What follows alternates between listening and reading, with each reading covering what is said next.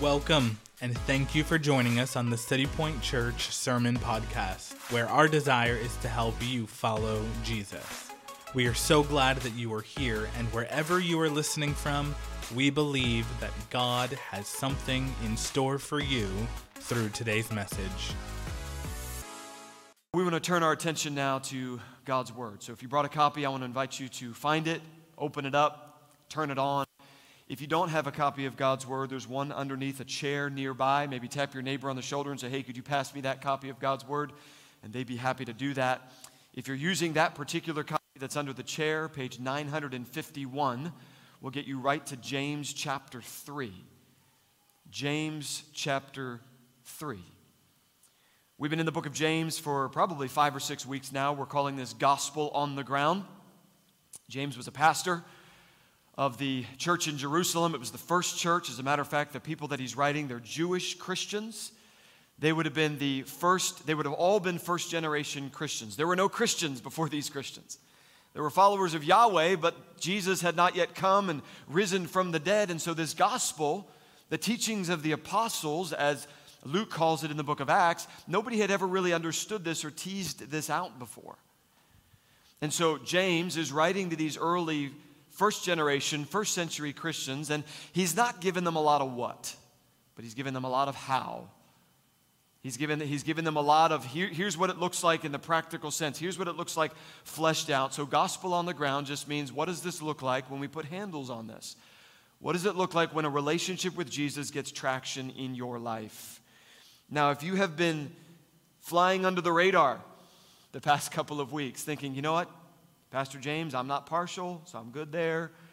Or, you know, my, my faith, it works, so I'm good there. If, if that's been you, hang on. Because he's going to get us all this week because we're going to the tongue. So, the title of this message, chapter 3, verses 1 through 2, is Words Matter. Words Matter. Now, every single week, I leave stuff on the chopping block after I've prepared a message, and I don't know that that has ever been more true than with today's message. So don't ever let the extent of your engagement with a text be what I give to you. Take your notes, go home this week, trust the Spirit, and engage with this because there's so much more in these 12 verses than what we will get to and unpack today. So let's look at it. James chapter 3. Beginning verse 1, we'll read down to verse 12. Let's give our attention completely to God's word. Not many of you should become teachers, my brothers, for you know that we who teach will be judged with greater strictness, for we all stumble in many ways. And if anyone does not stumble in what he says, he is a perfect man, a mature man, able also to bridle his whole body. If we put bits into the mouths of horses so that they obey us, we guide their whole bodies as well. Look at the ships also. Though they are so large and are driven by strong winds, they are guided by a very small rudder wherever the will of the pilot directs. So also the tongue is a small member, yet it boasts of great things. How great a forest is set ablaze by such a small fire. And the tongue is a fire a world of unrighteousness. The tongue is set among our members, staining the whole body, setting on fire the entire course of life, and set on fire by hell. For every kind of beast and bird, of reptile and sea can be tamed and has been tamed by mankind. But no human being can tame the tongue. It is a restless evil full of deadly poison. With it we bless our Lord and Father and with it we curse people who are made in the likeness of God. From the same mouth come blessing and cursing.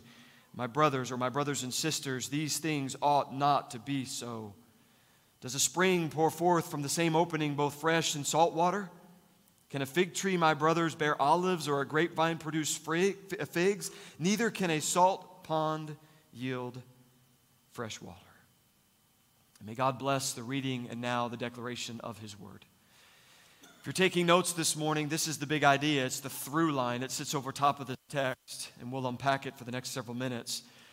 Gospel grounded Christians understand the truth about their tongue.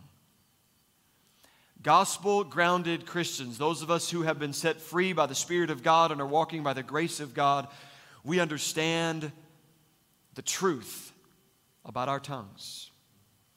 Now, studies have been done, more than one study has been done, regarding the effect of our words on plants.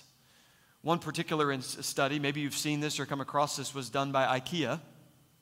And IKEA took two of their live plants from their warehouse, and they took two of these plants, identical plants, and they took them to a school lobby, a middle school, high school lobby, and they put the two plants right in the lobby. And then what they did is they looped a recording, an audio recording, a different recording for each one of those plants. And the one recording was primarily all negative and bullying and uh, degrading words, and they looped that over that plant so that that plant would just hear that 24 hours a day. Things like, you're useless, you look rotten, you're not even real. Then the other plant, just right on the other side of the lobby, they also looped an audio recording, a continual audio recording, but it was all positive.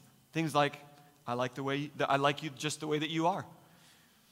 You seem to be blossoming, and that makes me very happy. Just words of edification for this plant. So, two plants in the lobby, one all negative, the other all positive. Well, then they got the students involved. And they told the students to go up to the negative plant and just bully it and talk down and trash it and just, just speak bad words and unkind words to it, and then go to the other plant and just only speak kind and encouraging and uplifting words to that plant.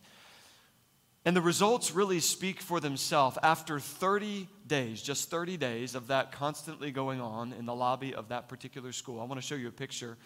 Here are those two plants side by side. 30 days. Have we considered the effect of our words? The effect of our words on people? If this is how, our, if this is how words can affect plant life, what about our kids? What about our spouse? What about our coworkers? What about our neighbors? Now, we spend a lot of time talking, don't we? It's hard to determine just how many words we speak in average in a given day. Some of that might depend on your job, some of that might depend on your occupation, and yes, some of that might even depend on whether you are male or female. How many words you speak.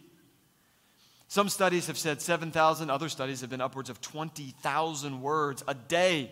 That doesn't even include what we might text or what we might put on social media. But what are those what kind of an effect are those words having? Nothing is more uniquely you than your tongue. Out of the abundance of the heart, Jesus said, the mouth speaks. It's the tattletale of the heart. It, it's actually revealing what's really going on on the inside Scripture de- describes t- the tongue as wicked, deceitful, perverse, filthy, corrupt, flattering, slanderous, gossiping, blasphemous, foolish, boasting, complaining, cursing, contentious, sensual, and vile. Ancient rabbis often would they would not refer to the tongue as a dagger, they would refer to it as an as an arrow because of its ability to kill from a distance. So we must not be ignorant about the truth regarding our tongue. Gospel grounded Christians understand the truth about their tongue. So the question becomes well, what's true about my tongue? Our text today is going to answer that question, and we're going to see five truths about our tongue. And we need the gospel to get traction when it comes to our words and to influence these areas of our speech. So the outline is going to look like this. There are five of them, there are five truths. We're going to move pretty quickly here. And again, there's a lot more in here than we'll even be able to unpack. So come back to this this week, look at your notes, go to your life group, be ready to tease this out and discuss this. The truth about my tongue is number one, I am judged against it. I'm judged against it. Verses 1 and 2 are the first, the first part of verse 2. Not many of you should become teachers, my brothers, for you know that we who teach, James is including himself there, will be judged with greater strictness. For we all stumble in many or various ways. You've probably heard the saying, actions speak louder than words. It's true. The word teachers here would have referred to the rabbis or anybody who would stand and teach or preach in a public setting. And this uh, position of being a rabbi was a place of prominence. It, it, was a place that was revered and elevated. As a matter of fact, there were some Jewish teachings that would say that if, if your family and your rabbi were both held hostage, you should ransom the rabbi first. It was just a very prestigious, prominent position, but it was also a place of responsibility. Because just as soon as you speak, you will be held accountable for what you say. So, evidently, there were some who wanted the position of being a teacher or a rabbi, but they were not ready for that position of responsibility. So, James says, Not many of you should become teachers. Jesus rebuked the religious. As a matter of fact, some of his strongest rebukes were, were always toward those who were religious. And he says in Matthew 23, verses 2 and 3, the scribes and the Pharisees sit on Moses' seat. So do and observe whatever they tell you, but do not the works they do, for they preach, but do not practice. Today, pastors would be the modern day equivalent of this. And when you look at Scripture, there are requirements to be a pastor. One of the requirements to be a pastor is you have to be able to teach. You have to be able to take what is true about God and His gospel and His truth and expound on it, whether it be in a public setting like this or in a life group or in a discipleship setting, the ability to take and to teach the Word of God. But there's also another requirement for pastors, and that is that they must be above reproach. That they would not just be able to take the Word and teach it, but that they would also live a life that is a reflection of what they have taught because of this very principle that Jesus or that uh, James is expounding on today. So for pastors and for teachers, really teaching is an occupational hazard. Electricians sometimes get shocked. Lifeguards sometimes have sunburn. It's just kind of part of the job, right? Well, pastors and teachers, sometimes we don't live by what we teach, by what we preach. And James is saying that shouldn't be the case. Live a life that is consistent with what you are teaching and with what you are preaching. And so the application then extends beyond the stage because every one of us are teaching. Every one of us have eyes that are watching our lives and ears that are hearing our words, and those two areas must be consistent. That what they see in the way that we are living and what they hear and what we are speaking match. So if you're a parent, you're teaching. If you're a grandparent, you're teaching if you maybe teaching the kids, City Point kids, and you're leading a group of kids, or maybe you lead a life, uh, a life group, or maybe you're, you've got a group of guys or a group of ladies and you're doing discipleship, or maybe you're just living a life that you're trying to share the gospel with people at work, like you are teaching and you are preaching some things, and now there is the responsibility to live according to what you have spoken. And so if you are particularly eager to get up on the stage, and to teach. Man, I got a word. I got to say something. I got to, I just always seem to have something from God and I want to share it with people. Okay, well, hang on. Because you will be judged by greater strictness if that is you. So the application here is that we must live according to what we teach. Nothing is more humiliating as a parent than sitting down one of my kids and correcting something that they're doing, and they look at me and say, Dad, you just did that. Or like I'm, I'm, I'm saying, saying to one, I won't use any names because I don't want to, you know, some of them are here this morning. But I'm, I'm correcting one of my boys. I can say that because I have four of them and that's all I have. So one of my boys, and I'm correcting them about their anger and about their spirit and about their tone. And they'll say, Dad, you sound angry at me right now. It's like, oh, man. Hey, parents, what do we do in those moments? Own it because it's just as wrong for you as it is for your kids. And that might be one of the best teaching moments that you have to say, you know what, son, I am wrong. And I shouldn't speak that way, and I shouldn't be angry, and I shouldn't allow my tone to get to that level. But that's humiliating. I, am trying to teach something, I'm trying to preach something to my kids, and they're pointing out, Dad, you do the same thing. James is saying that shouldn't be the case. Jesus taught this principle in Luke 12 everyone to whom much was given, of him much will be required, and from him to whom they entrusted much, they will demand the more. In other words, you will be judged with greater strictness. So, if you have the stewardship of teaching truth in any capacity, there is this requirement that you would also live by what you teach. You will be judged against your tongue. That's the first truth about my tongue. I will be judged against it. Number two, the second truth about my tongue is I am steered by it. I'm steered by it.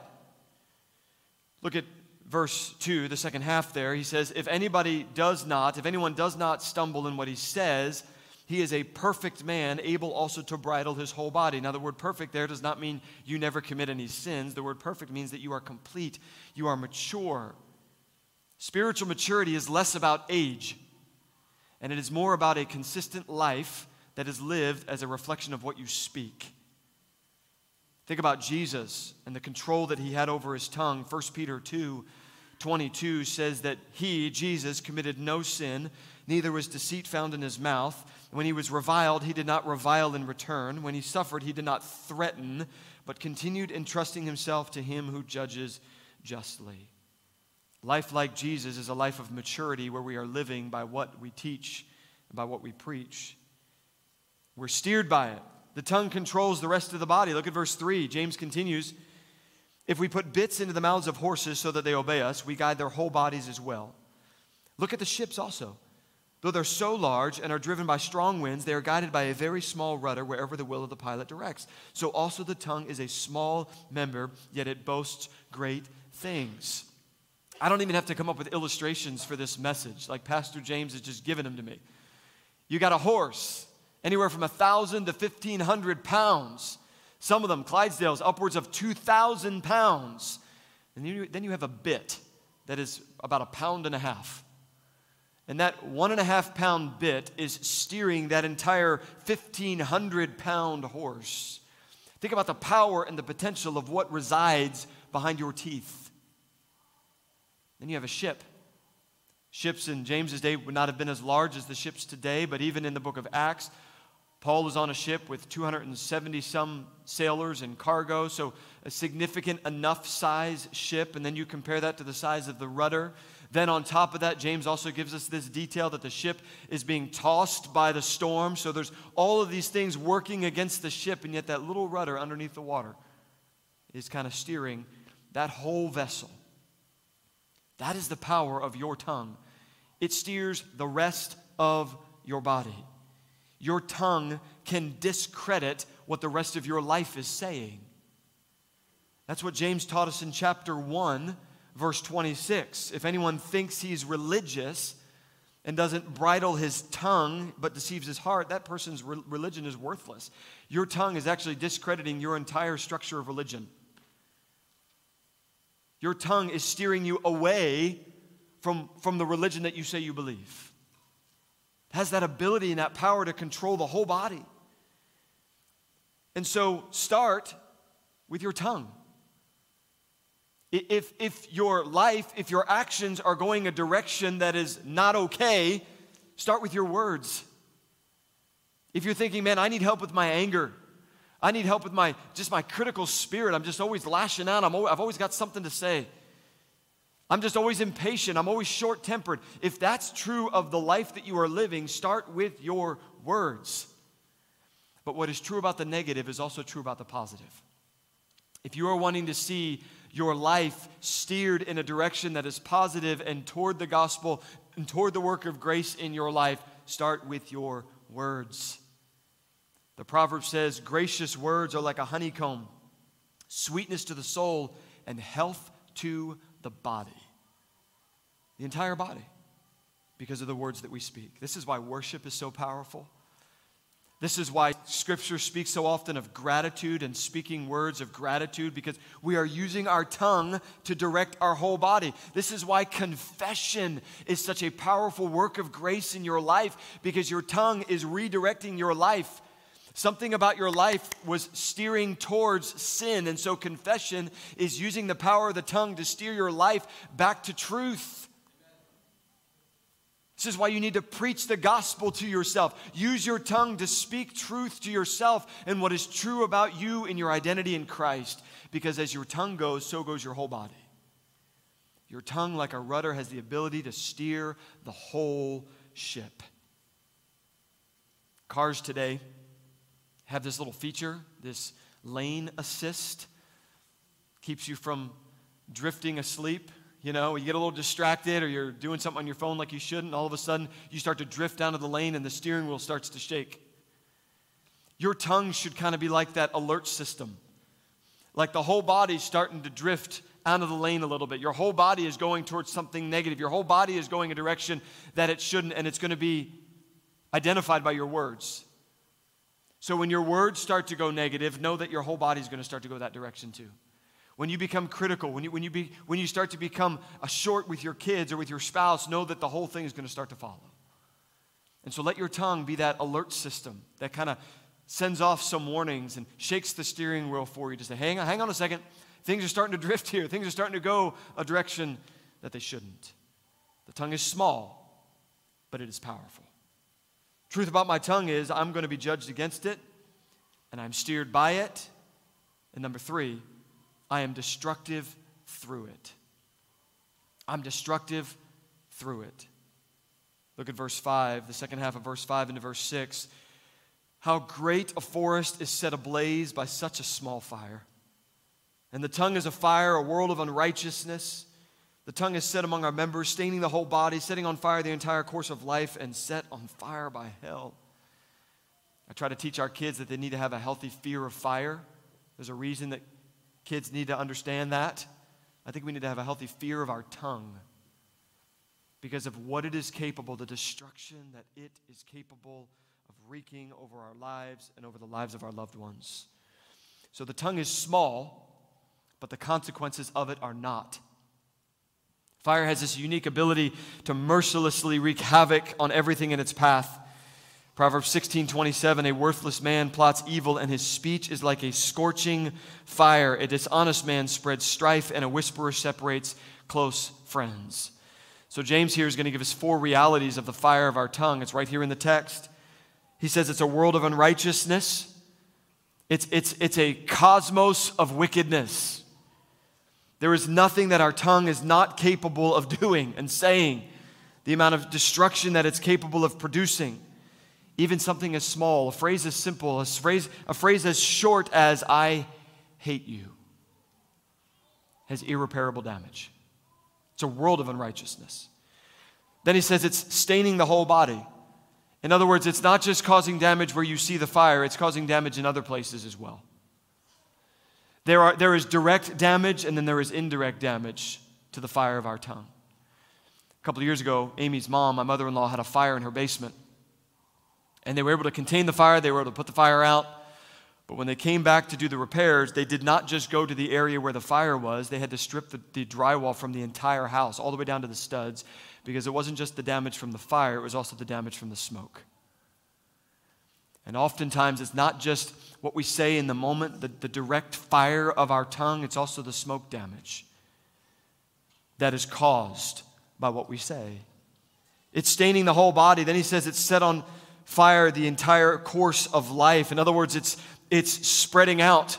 It's starting to take over. It's not just you now, it's your you and your spouse. It's not just you and your spouse, but now it's the whole temperature and tone of your home. It's not just maybe you and one other person in the church, but now that critical spirit and that unforgiveness and that bitterness is starting to spread to the entire church family and it's starting to wreak more and more havoc. And then he says that it's set on fire by hell. He said it, not me. Like James went there. The word underneath the word hell is the word Gehenna. It was a physical location outside of Jerusalem. It was a basically a trash heap.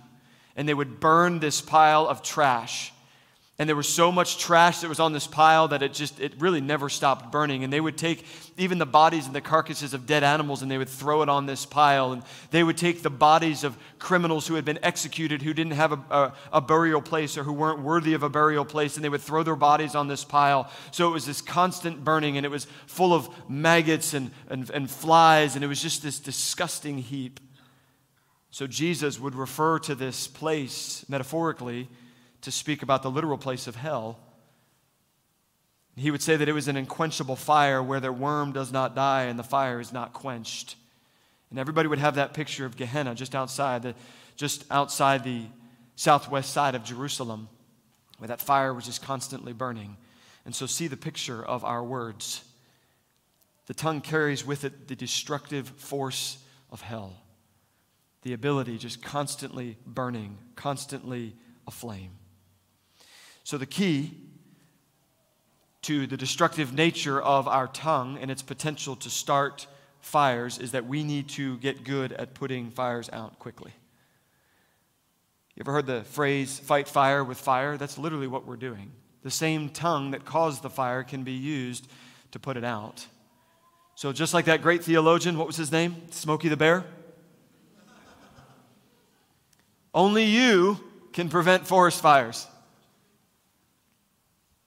So, something as simple as, I'm sorry. Same tongue, different words. I was wrong. Will you forgive me? What I said there, what I did there, that was not a reflection of Christ in me. That was I should not have done that. And in those simple words, it's amazing how just just like that that fire goes out. The same tongue that caused it is used by God to put it out. Gas water heaters and gas furnaces have what's called a pilot light. And it's always lit, it's always on. And the idea there is that when you need your hot water or when you need your house warmed up, you just got to turn the gas on, and the gas goes over that fire, that pilot light, and it ignites and it starts to warm. It starts to do what it's supposed to do. Your tongue and my tongue, it's like that pilot light, it's just always on. And it isn't, isn't it amazing that just, just, just a little bit of fuel, just a little bit of frustration, just a little bit of something, just a little bit of kids nagging, just a little bit of the spouse with a sideways comment, and boy, that little pilot light just, poof, just erupts into flames. What's true about my tongue? It has destructive power. So, gospel grounded Christians are going to understand the truth about our tongue. What's true about it? Number four, I'm powerless over it. I'm powerless over it. This is verses 7 and 8. Every kind of beast and bird, of reptile and sea creature can be tamed and has been tamed by mankind, but no human being can tame the tongue. It is a restless evil full of deadly poison. Here's the truth. I know what Smokey the Bear said, but here's the truth. You cannot tame your tongue. You and I do not have the ability to control our tongue. Let's say that together. Can we do that this morning? I can't control my tongue. Can you say that with me? I can't control my tongue. You and I have will have better success controlling and subduing wild animals and beasts than trying to tame our tongue. The word tamed there does not mean to domesticate or to try to like teach tricks. This isn't like trying to teach an alligator how to sit or something like that. But it has to do with subdue. And all you got to do is go to Phoenix Zoo and, and you see that we've found a way to subdue, to capture just about every type of animal. And that's what James is saying every beast, every bird, every creature of the sea. Listen, you figured out how to get them into your aquariums and how to get them into your zoos. But the word that's used here is the same word that's used in Mark 5 about the demon possessed man who could not be held by chains. No one had the strength to subdue him, to tame him. So the word that comes to my mind that describes our tongue is the word savage. Now, I know that's pretty harsh, but that's what James is getting at here. You do not have the ability. If you are trying to wrestle your tongue to the ground and control your own words, you can't. I can't. Two qualities that he, sh- that he shares with us of this, the savage nature of our tongue. He says it's a restless evil. That means that it's unstable, it's irregular, it's unpredictable. I mean, have you ever just been amazed about the stuff that comes out of your mouth? Like, man, where did that come from? I didn't even know I had that much anger in me. I didn't even know I said those kind of words. And boom, they just come out. It's because it's a restless evil, it's just unstable. And then he says it's full of deadly poison. That word poison means venom.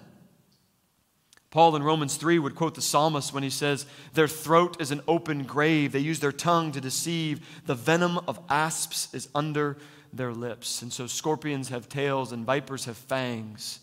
And we have our tongue.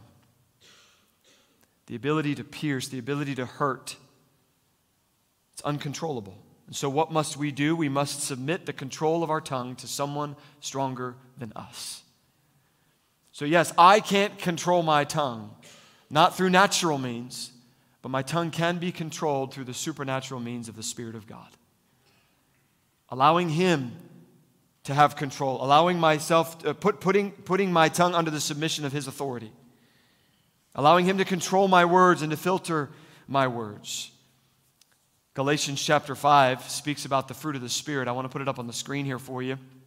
And consider how many of these words, when it comes to the fruit of the Spirit, are a reflection of our words and our tongue and the things that we say.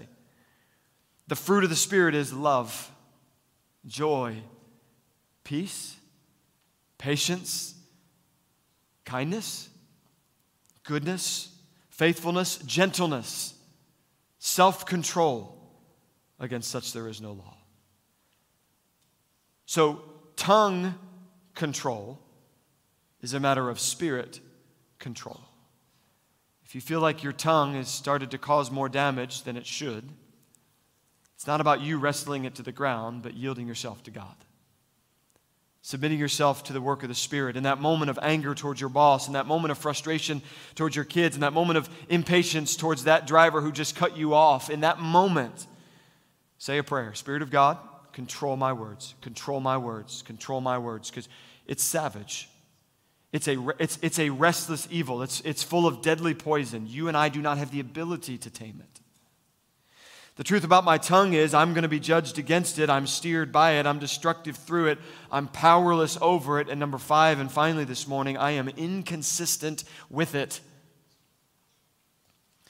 Verse 9, with it, our tongue, we bless our Lord and Father, and with it, our tongue, we curse people who are made in the likeness of God. From the same mouth come blessing and cursing, my brothers or Christians. These things ought not to be so. So the only thing that's consistent about your tongue is that it's inconsistent. We are blessing our Lord and Father. We are praising Him on Sunday morning. We are singing His praises. We are raising our hands and we are loving one another and we are praying for one another and we are doing all of these things. Then we get in our car and we yell at our kids and we curse off that guy that cut us off. And we get ticked off because the parking lot was full, so we didn't get into the place that we wanted to go to eat for lunch. So, from the same tongue, we are blessing and praising God, and we are cursing people. And then James says, who are made in the likeness of God. It's the Imago Dei. That all of mankind, every man, every woman, every boy, every girl, regardless of ethnicity, regardless of background, regardless of social, status, regardless of whether or not you are a believer or an unbeliever, everyone has been created in the likeness and the image of God. So it is the height of hypocrisy that we would praise God and then curse his creation. So James says these things shouldn't be so. And then he jumps into more metaphors. If I've counted correctly, I think there are 12 in this paragraph alone. He's just like throwing them out this morning. Verse 11 Does a spring pour forth from the same opening both fresh and salt water? Can a fig tree, my brothers, bear olives, or a grapevine produce figs? Neither can salt pond yield fresh water. Springs only produce one kind of water. Trees only produce one kind of fruit. And no doubt, again, James is being influenced by his half brother Jesus here. James did not come to faith in Jesus as the Messiah while Jesus was in his teaching ministry. It was only after the resurrection that Pastor James put faith in his half brother Jesus, but no doubt he would have heard the teachings and been influenced by them. And so here's Jesus saying essentially the same thing. Matthew 7 Beware of false prophets who come to you in sheep's clothing, but inwardly are ravenous wolves.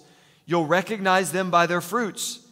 Are grapes gathered from thorn bushes or figs from thistles? So every healthy tree bears good fruit, but the diseased tree bears bad fruit. A healthy tree cannot bear bad fruit, nor can a diseased tree bear good fruit. Every tree that does not bear good fruit is cut down and thrown into the fire. Thus you will recognize them by their fruits. So, what's coming out? Is it salt water? Is it the wrong kind of fruit? Is it not the reflection of a gospel changed heart? Because if it's coming out wrong, it's, it's a reflection of something at the source level being wrong. And so only a yielded life creates a consistent flow. Really, the fourth point and the fifth point kind of go together. Allowing the Spirit to control my tongue and yielding myself to God. We will spend the rest of our lives battling the tendencies of our flesh and the inconsistent outflow of words caused by this ongoing struggle. And yet, Paul will tell us in Romans 6 that we are to present, which means to yield, our members to God. Yield your members to God. So when salt water is coming out, when fresh water should be coming out, or when the wrong fruit is being born on the tree that is not a reflection of the nature of Christ to whom you are connected, then that is a moment for confession, that is a moment for repentance, and that is a moment for yielding again. Saying, God, what I said, what I spoke, it's not a reflection of who I am and who you have made me to be. And so I confess that to you, and now I yield anew and afresh to you. And so we have a choice to make. Am I going to yield to my tongue, or am I going to yield my tongue to God? Am I going to allow Him to control my words? And the goal is not just that we would stop saying bad things and stop lighting fires with our words. But the goal is that we would ultimately use our words to build up and to edify, as Paul would say in Ephesians 4 let no corrupt talk come out of your mouth, but only such as fits the occasion that it may give grace. Words of grace, words of gospel truth, words of transformation. God wants to use your tongue to do those type of things in the lives of people. So here's that big idea. We've covered a lot of ground, but here it is. Gospel grounded Christians understand the truth about their tongue. So let's just say we were to do an experiment this morning. And let's say we were to take everything that you said last week and just loop it in an audio recording and take another fresh plant from IKEA and allow your words to be what is looped over that plant. What would that plant look like after a couple of days or a couple of weeks or even a full month? If you think that what's coming out of your mouth is an inconsistent reflection of the gospel that God has placed into your heart, listen, there is a moment today where we need to respond. So, the truth about my tongue is I am judged against it because my actions do speak louder than words. I am steered by it. It might be small, but it's powerful. I'm destructive through it. It's that pilot light, and it's merciless, and all it takes is just a little bit of kindling and a little bit of fuel, and it just takes off. I'm powerless over it. I can't tame it. And I'm inconsistent with it. Blessing and cursing. And that shouldn't be so. So the gospel needs to get traction in our mouths. That sounds a little funny, but hey, that's the reality. The gospel needs to get traction on our tongue with our words. The gospel needs to start influencing the things that we say. And so I have one question for you today. Typically, I've got three for our learning to live. But I've got one learning to live question for you, for all of us, really, not just for you. This is for me too.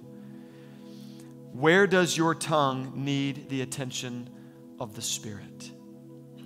Think about that. I'm going to ask the worship team, you guys can come up and prepare for our last song, but think about that question.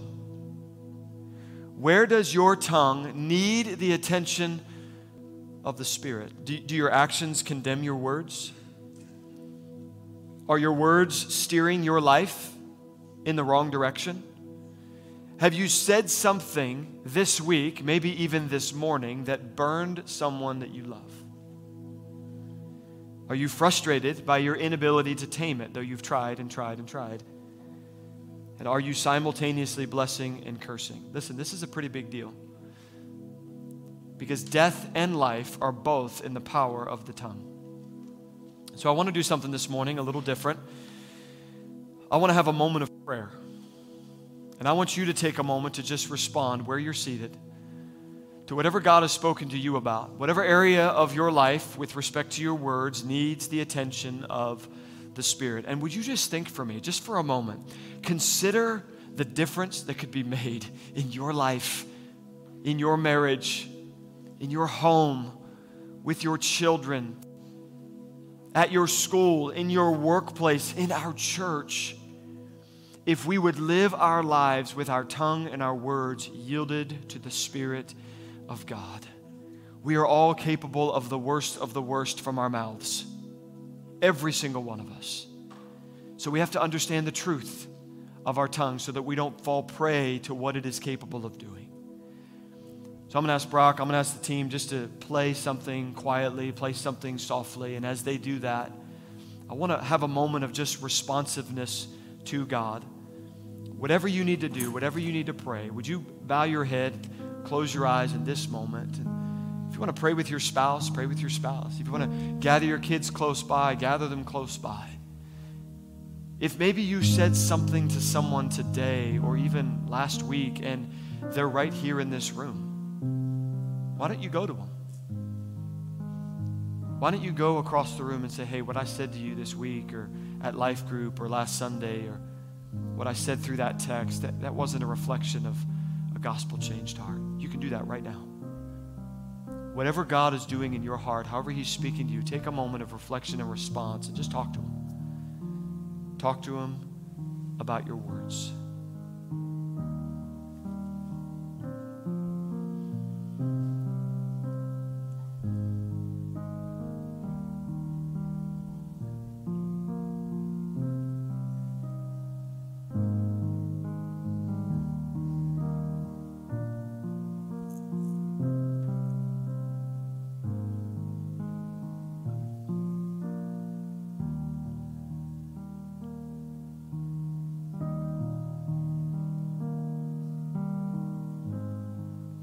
Father, we want to pray like the psalmist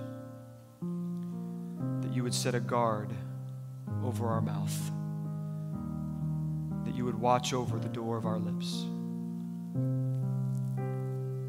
We can't do it. We are incapable, but you can. So, whatever needs the attention of the Spirit today, with respect to our words, I pray that you would do it. Whatever change, whatever transformation needs to happen, I pray that your Spirit would bring it. And I pray that we would be the kind of people that don't just believe the gospel, but that we would speak the gospel and that the gospel would be reflected not even in just what we say, but also how we say what we say.